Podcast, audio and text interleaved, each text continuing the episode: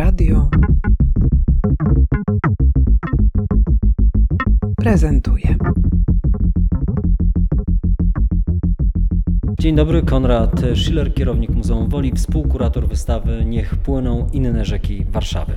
Niech płyną odkrywa przed nami historię rzek, ale nie tylko tych, których obecność dzisiaj widzimy, dostrzegamy i jesteśmy tego świadomi, ale także odkrywa historię rzek, które są ukryte, które zniknęły z powodu urbanizacji, a których istnienie wy tą wystawą przywołujecie. Tak, Warszawa kojarzy się wielu osobom z jedną rzeką, Wisłą. Słusznie, Wisła y, jest takim głównym kręgosłupem i powiedzmy krwiobiegiem miasta i pozwalała, pozwalała mu się rozwijać, ale historycznie nie była jedynym ciekiem wodnym, który wpłynął na to, jak miasto stołeczne na przestrzeni dziejów, bo mówimy od średniowiecza aż do początku XIX wieku, było kształtowane. I to kształtowanie się miasta wynikało bezpośrednio z faktu, że Wysoczyznę Warszawską, czyli taki układ geologiczny, na którym powstawało miasto, opływały inne cieki wodne, inne rzeki i strumienie. Stąd też wystawa została podzielona na dwie części. Pierwsza część to jest część historyczna, zatytułowana Znikające rzeki, w której opowiadamy czy pokazujemy to, e, jakie to były rzeki, jakie to były strumienie, i druga część współczesna. No właśnie stoimy przy gablocie, której My to te... nazywamy, my to nazywamy mauzoleum e, roboczo. A, mauzoleum nieistniejących rzek. Rzek, tak. I to jest faktycznie ta pierwsza, pierwszy, pierwsza gablota, pierwszy stół, na którym pokazujemy trzy plany mm, kartograficzne i jedną grafikę, odnosi się do historycznych rzek, które w zasadzie w całości zniknęły z powierzchni Ziemi, a ich ślad y, zachował się czy to w nazwach ulic, czy w nazwach składowych y, Warszawy, które funkcjonują po dziś dzień y, jako nazwy poszczególnych dzielnic. Przejdźmy do jednego z najstarszych obiektów na wystawie.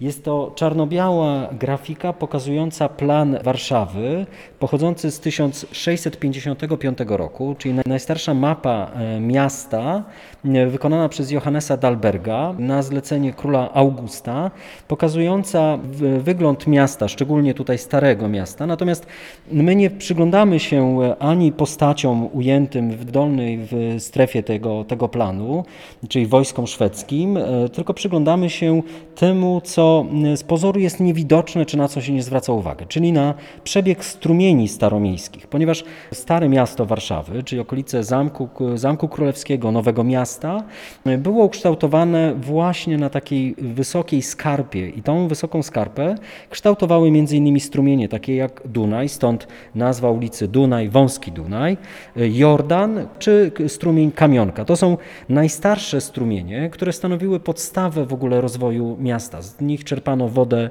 pitną, wodę gospodarczą.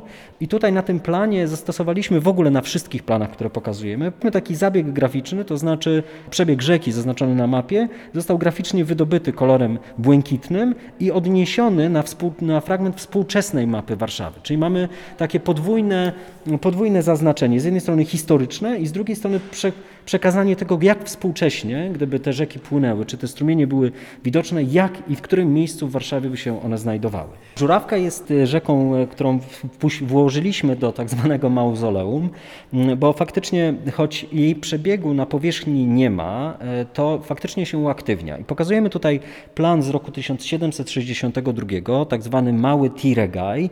Tiregaj był inżynierem, kartografem też wojskowym, który wyrysowywał mapę Warszawy i na tak zwanym małym Tiregaju, kolorowej mapie, pokazujemy rzekę Żurawkę z dość charakterystycznym przecięciem. To przecięcie nie wynika z faktu, że ta rzeka w pewnym momencie wchodziła pod ziemię i wypływała sobie z drugiej strony, tylko na tej rzece zlokalizowany był most. Most o długości 24 metrów, czyli duży, duży most. Gdy Państwo się znajdą w, w Warszawie w, i staną na przecięciu ulicy Nowego Światu, Placu Trzech Krzyży, ulicy Żurawiej i ulicy Książęcej i odwrócą się w kierunku ulicy Książęcej, najbardziej stromej ulicy w tej części miasta, to ten kanion, w którym ulica Książęca jest ukształtowana, jest to stare koryto rzeki Żurawki. Przy ulicy Żurawiej znajduje się jeden z budynków Uniwersytetu Warszawskiego i w jego piwnicach jest zamontowany specjalny system pomp wyciągających wodę, ponieważ właśnie przy większych opadach ta rzeka się uaktywnia. Czyli ona jest w pewnym sensie zamrożona, czy też uśpiona w podziemiach, wystarczy większy opad i ta rzeka się uaktywnia. I to jest niestety przypadek wszystkich tych rzek. No ale niewątpliwie Żurawka jest faktycznie taką rzeką, która najbardziej może pobudzać wyobraźnię, kiedy się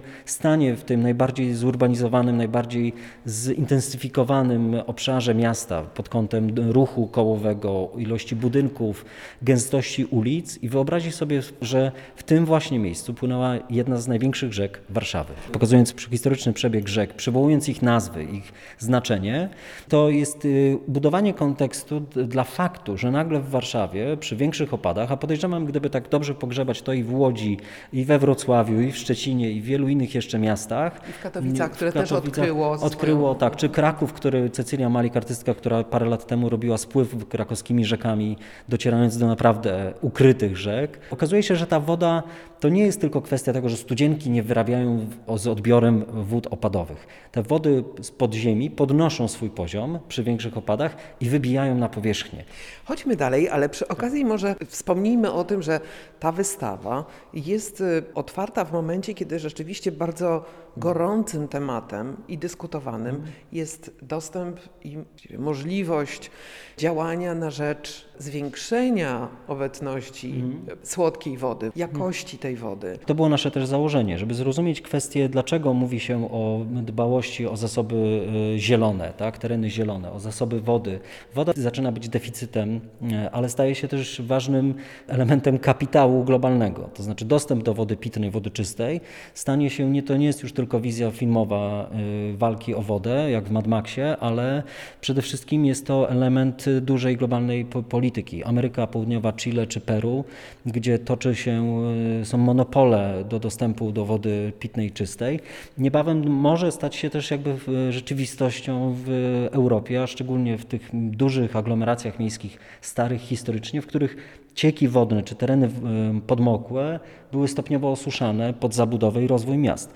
To jest y, więc y, niewątpliwie wystawą budujemy kontekst, żeby zrozumieć y, tą współczesny aspekt, dlaczego ta woda nagle się pojawia, co z nią zrobić, jak ją regulować, czy ją regulować i gromadzić, potrzebna jest taka ugruntowana wiedza wynikająca z faktu, że ta woda tutaj była obecna. Ona się nie pojawiła nagle, bo są No, większe to jest podstawa funkcjonowania miasta. Nie tak. zakładano miast z dala od Tak. wody, tylko Ale- nad rzekami. Dokładnie, ale też y, ni- niestety często jest tak, że o tej takiej podstawowej, rudymentarnej wiedzy, dlaczego miasta się lokowało i gdzie się je lokowało, często się zapomina. Znaczy bierze się właśnie pryzmat rzeki Wisły, która niewątpliwie miała, była rzeką dziką o ruchomym korycie, często zmieniając swój bieg, więc odsłaniając tereny, które były zdatne pod zabudowę, chociażby Saska Kępa, która była wyspą częściowo połączoną z lądem, ale już dziś współcześnie w zasadzie jest elementem, integralnym integ- elementem dużej y, urbanistycznej jednostki. Więc jest to wystawa nie tylko o rzekach, ale także o logice miasta, Tak. o tym, co, jak powinniśmy rozumieć zjawiska, które często zaskakują nas, Mhm. bo w takim intuicyjnym odbiorze nie wiadomo skąd się biorą, a wszystko ma swoje źródło. Tak. Tutaj w tej sali znajdują się jeszcze dwie rzeki, które są opowiedziane nie tylko przez przepiękne, rzeczywiście historyczne mapy, przez wiedzę, która dotyczy nie tylko rzek i ich przebiegu, ale także zagospodarowania tych e, rzek, To jest też taki paradoks tej wystawy. My, mówię paradoks, ponieważ pokazujemy, czy odtwarzamy pewien obraz krajobrazu, który był zupełnie inny w XIX wieku, krajobraz Warszawy, a z drugiej strony tą wiedzę wydobywamy bezpośrednio z mapy, choć nie ma bezpośredniej wizualnej reprezentacji tych rzek. Nie ma ani na fotografii, trudno było, było fotografię, bo jeszcze większość tych rzek znika w, na początku XIX wieku, czy w pierwszej połowie XIX wieku, czyli jeszcze przed erą tak naprawdę dostępnej fotografii, nie, więc nie ma takiej reprezentacji wizualnej. Nikt też tak naprawdę o tych rzekach nie myślał w kontekście udokumentowania, ponieważ trzeba jakby sobie uświadomić, że te rzeki bardzo szybko zostały y, zutylizowane przez cywilizację. Z jednej strony właśnie aspekt gospodarczy, z drugiej strony pobór wody i też niestety oddawanie ścieków. No i takim doskonałym przykładem jest właśnie rzeka, rzeka Sadurka.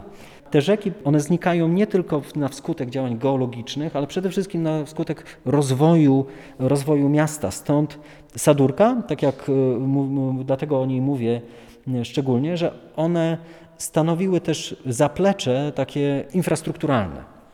No dobrze, chodźmy, bo tutaj muszę powiedzieć, że ta wystawa jest e, wspaniale i z takim oddechem zaprojektowana. Jest tutaj wiele obiektów, które po prostu przyciągają uwagę ze względu na ich nie tylko urodę, no bo to trzeba o tym powiedzieć. Te mapy są absolutnie przepiękne i fascynujące, ale też wszyscy ci, którzy interesują się techniką, rozwojem technologii, e, tym, Też co. znajdą tutaj bardzo dużo, dużo informacji. Ale mnie interesuje to, co to jest. Tak zwany przesuwak. Mamy e, ramę z dwoma e, przedstawieniami układu hydrologicznego Warszawy z roku 1870 i z 2015.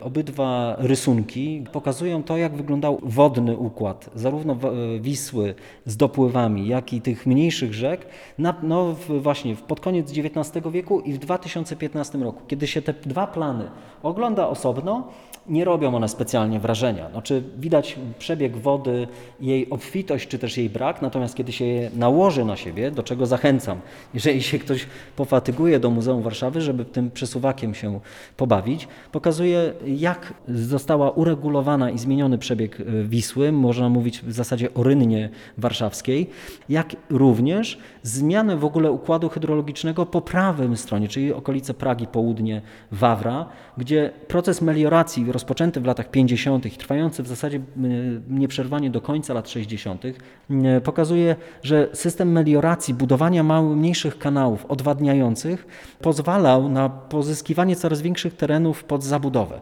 ponieważ teren Warszawy to jest teren w zasadzie podmokły i to jest też element. Nie tylko mówimy o rzekach, mówimy o mokradłach, mówimy o bagnach, mówimy o terenach podmokłych. Tak naprawdę jest cały system y, naczyń powiązanych. I nie można mówić o rzekach, nie wspominając o bagnach. Tak samo nie można mówić o bagnach bez mówienia o rzekach. Stąd okolice Wawra, kiedy patrzy się na rok 2015, jest mocno uregulowana sieć kanałów, y, które pozwalają na odprowadzanie wody i wpuszczanie jej poprzez śluzy, które zlokalizowane są m.in. przy kanale Nowej Ulgi czy kanale wystawowym, odprowadzanie tych wód opadowych czy też większych przy falach powodziowych, odprowadzanie i spuszczanie ich do, e, do Wisły bezpośrednio, ale z drugiej strony pozwoliło to na pozyskanie coraz większych terenów pod zabudowę.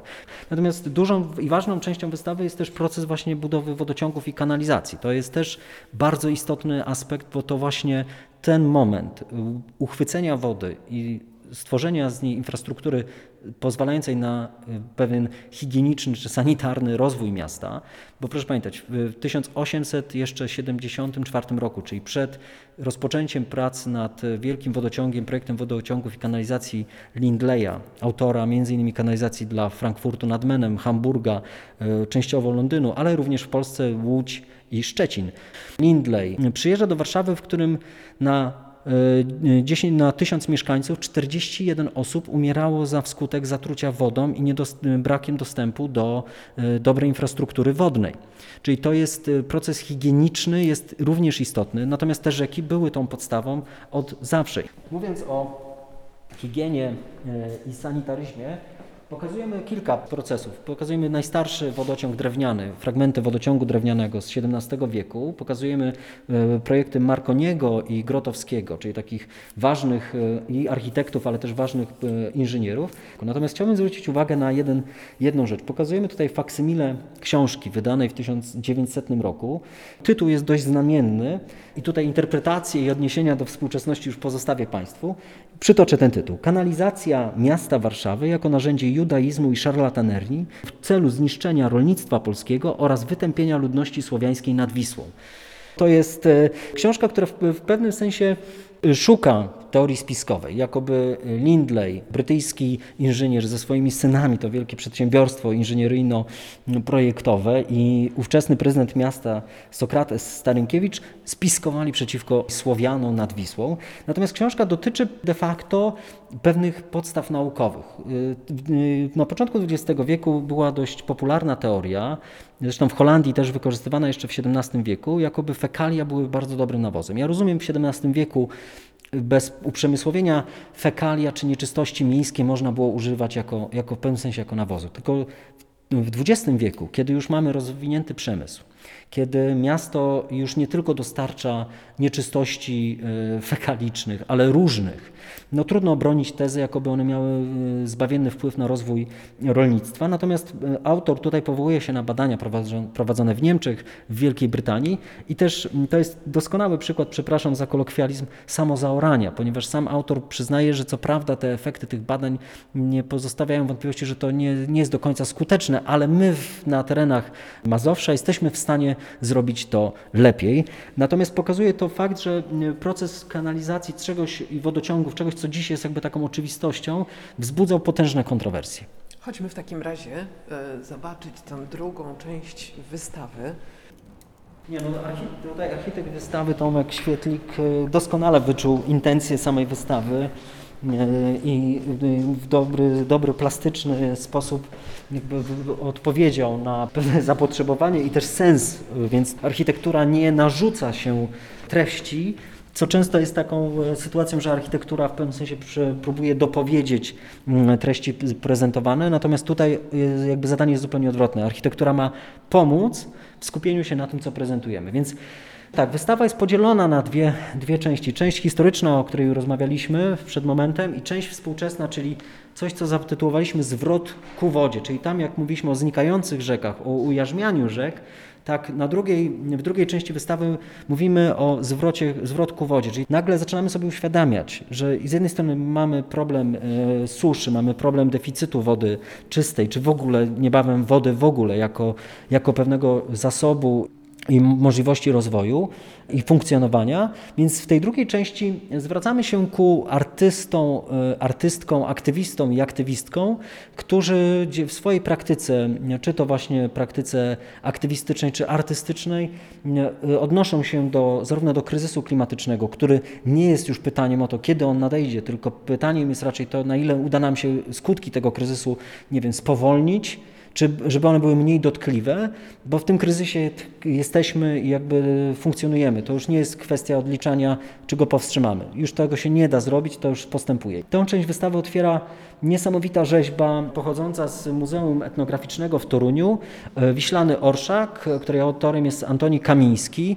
Ludowa rzeźba pokazująca łódź, drewnianą łódź e, z postaciami no, trudno powiedzieć, czy kobiecymi postaciami, które są podpisane pod spodem i na y, dziobie tej, tej łodzi jest główna postać. Chodzi o Wisłę z jej, y, z jej dopływami, głównymi dopływami. Po wejściu na salę można ukryć się w przemiłym zakątku, w którym jest praca Jarosława Lustycha Latent Voice. Ja ją podgłośnię, żeby był bardziej dobitny ten efekt.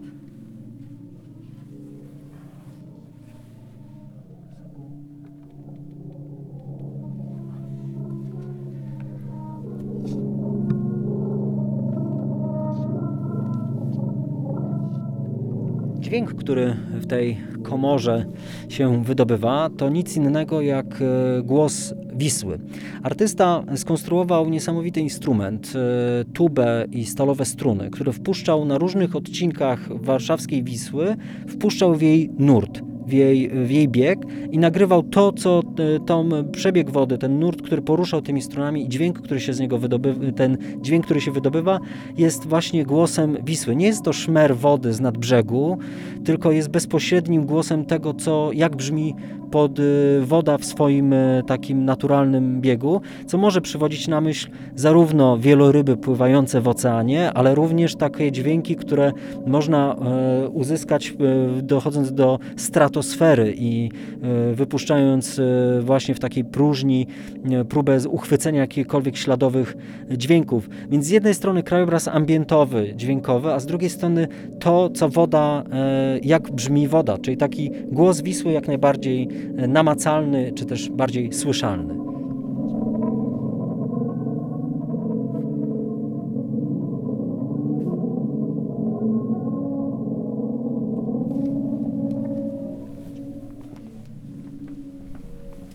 Przechodzimy do takiej części wystawy, która z jednej strony mówi o skażonych wodach suszy i obumieraniu ekosystemów. Bo tak jak mówiłem, to jest system naczyń powiązanych. Woda i rze- generalnie woda, ale rzeki, szczególnie w Warszawie, ukształtowały szereg obszarów e, podmokłych. Jednym z nich jest e, teren e, Zakola Wawerskiego, czyli takiej części południowo, mm, e, południowo-wschodniej, po prawej stronie brzegu, brzegu Wisły. E, Wawer, jedna z takich dzie- dzielnic Warszawy, e, zabudowy jednorodzinnej. Znajduje się tam jedno z najciekawszych i jednych unikat, unikatowych obszarów terenów podmokłych, bagiennych, które stanowią no, bardzo zintegrowany ekosystem, nie tylko wodny, ale również właśnie taki podmokły torfowy, na którym rozwija się, rozwijają się mikroorganizmy, e, płazy e, mają tam swój, swój zasób, ale również jest to miejsce, w którym lęgowe wielu, wielu ptaków. No i mm, Zakole Wawerskie do tej pory było traktowane jako takie odkrycie, e, ciekawostkę krajoznawczą, natomiast w ostatnich, ostatnim roku zaczęło być o nim bardziej głośno, ponieważ pojawiła się pomysł zabudowy Zakola Wawerskiego. I tutaj grupa, grupa Zako, Zakole, która prowadzi intensywne działania, by chronić ten obszar, e, ekologicznie, klimatycznie bardzo ważny, teren zielony niewątpliwie, chronić przed tą gęstą, e, planowaną gęstą zabudową, która doprowadzi do kompletnej e, dewastacji, destrukcji jednego z takich ostatnich, ostatnich enklaw terenów podmokłych, terenów bagiennych, który stanowił o jestestwie w ogóle rozwoju, rozwoju Warszawy. No i tutaj dotykamy bardzo zasadniczego pytania o teren zielony. W o powszechnym ujęciu, kiedy mówimy, musimy dbać o tereny zielone, w takim powszechnym, e, obiegowym rozumieniu teren zielony to jest miejsce, w którym można wyjść z psem, pójść na piknik, zagrać we frisbee, zrobić grilla i tak dalej, i tak dalej. Natomiast nie każdy teren zielony musi być terenem rekreacyjnym. Zakole Wawerskie można odwiedzić, można przez nie przejść. Jest to wyzwanie, trzeba wiedzieć, jak się poruszać po takim podmokłym terenie. Natomiast nie każdy teren musi być dotknięty y, nogą czy ręką, ręką ludzką. Im więcej takich terenów dzikich, nieokiełznanych, tym lepiej dla, jakby dla w ogóle dla rozwoju samego, samego miasta. Natomiast uzupełnieniem bardzo ważnym tego jest klaser mokradeł przygotowany przez grupę Centrala. Obiekt y, z blachy stalowej, wypełniony gąbką naturalną, pokazujący koryto Wisły, czy też bieg Wisły i tereny podmokłe, zarówno te, które są na powierzchni, jak i te, które są ukryte pod warstwami. Czyli mamy e, jakby obfitość terenu, na którym Warszawa została zbudowana, tereny torfowe, tereny e, wysięków, e, wy, e, wylewisk, czy całego szeregu nazw związanych z terenami podmokłymi, które, ją, które to miasto ukształtowały, a które jeszcze w jakiejś czasami szczątkowej formie funkcjonują. Natomiast zarówno klaser Mokradeł, jak i film o Zakolu Wawerskim, y, przepiękny, poetycki film y, krajobrazowy, y, jest uzupełniony dwiema mapami. Jedna mapa to jest układ hydro, hydrograficzny e, w Mazowsza z roku 2020. E, Na mapie e, w Lightboxie wyrysowane zostały granica miasta stołecznego i okolice Mazowsza, te najbliższe. Kiedy patrzy się na ten, na ten rysunek, może on, jest zatrważający. W, ob, w obliczu obfitości wody, jaką e, posiada Mazowsze, Warszawa jawi się jako pustynia, której poza Wisłą w zasadzie nic więcej, nic więcej nie ma. I obok jest mapa z roku 72, pokazująca zanieczyszczenie wód. Mapa, która miała być docelowo częścią Atlasu Warszawy z roku 75, natomiast nigdy nie została do niego wprowadzona. W erracie do tego atlasu podaje się, że były tam błędy techniczne, co nie jest do końca prawdą. Pokazuje on zarówno stan klas wód pitnych i, i tych e, tak zwanych przemysłowych, zatrważający, ale przede wszystkim pokazuje wylewy ścieków komunalnych i ścieków przemysłowych do potoku Służewieckiego, kanału Bielańskiego. To pokazuje, jak mocno rozwój przemysłowy w 70 latach Warszawa przeżywała swoją drugą rewolucję przemysłową. Siłą rzeczy ten przemysł zanieczyszczał cieki wodne, de facto zanieczyszczając również Wisłę, ponieważ to do Wisły te wszystkie wody spływały. No i na pytanie mm, o to, czy taka, takie opracowanie mapy, zwróciliśmy się do Urzędu Miasta, czy taki plan jest y, przygotowany i czy opracowany. Jest taka mapa z początku lat 2000, natomiast jest y, niedostępna. Może znowu zawiera jakieś błędy. Bardzo możliwe, że zawiera błędy.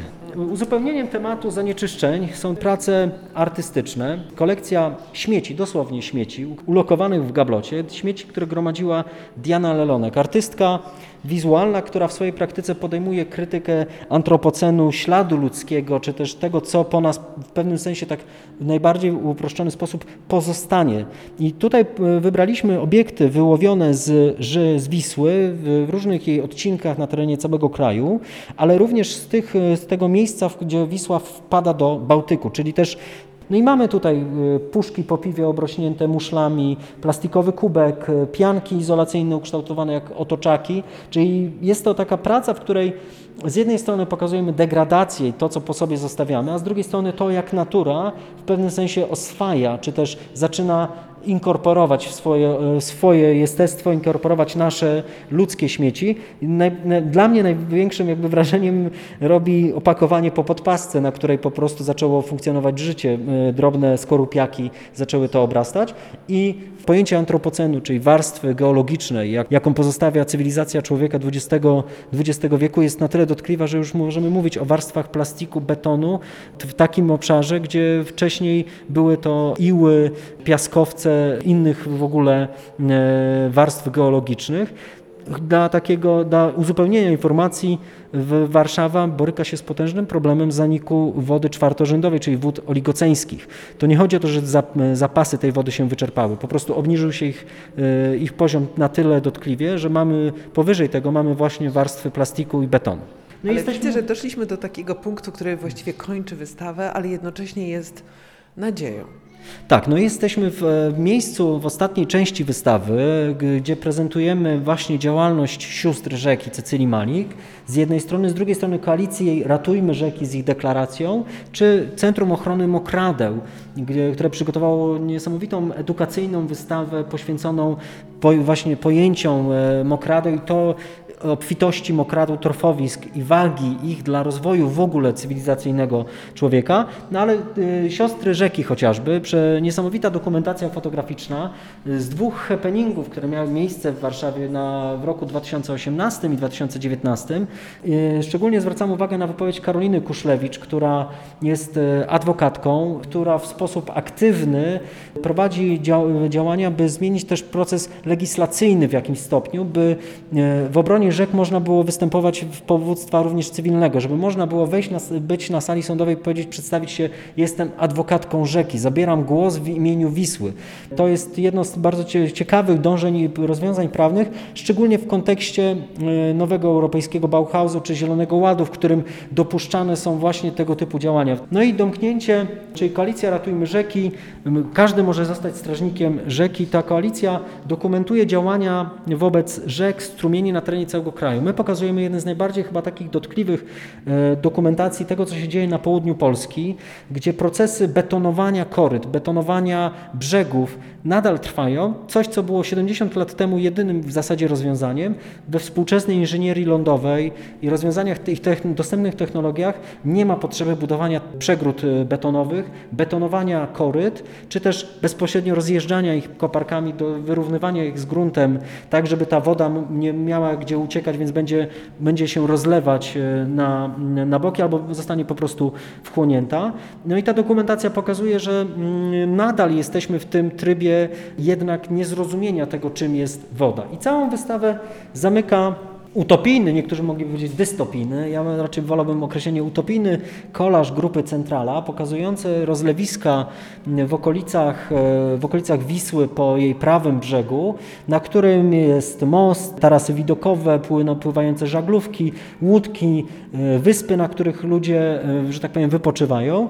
I kolaż ten nie jest tylko wizją utopijną, on ma swoje historyczne uzasadnienie, ponieważ na tych terenach prawobrzeżnej Warszawy były duże rozlewiska i duże poldery, na których y, zbierająca Wisła nieuregulowana się rozlewała, ale był to okres jeszcze przed gęstą zabudową. Dziś, gdyby takie rozlewiska powstały, no to by- by- byśmy mieli też katastrofę porównywalną do 1997 roku i zalanego Kłodzka, czy Wrocławia, czy Nowej Soli, gdzie w zasadzie duże części miasta były po prostu pod wodą.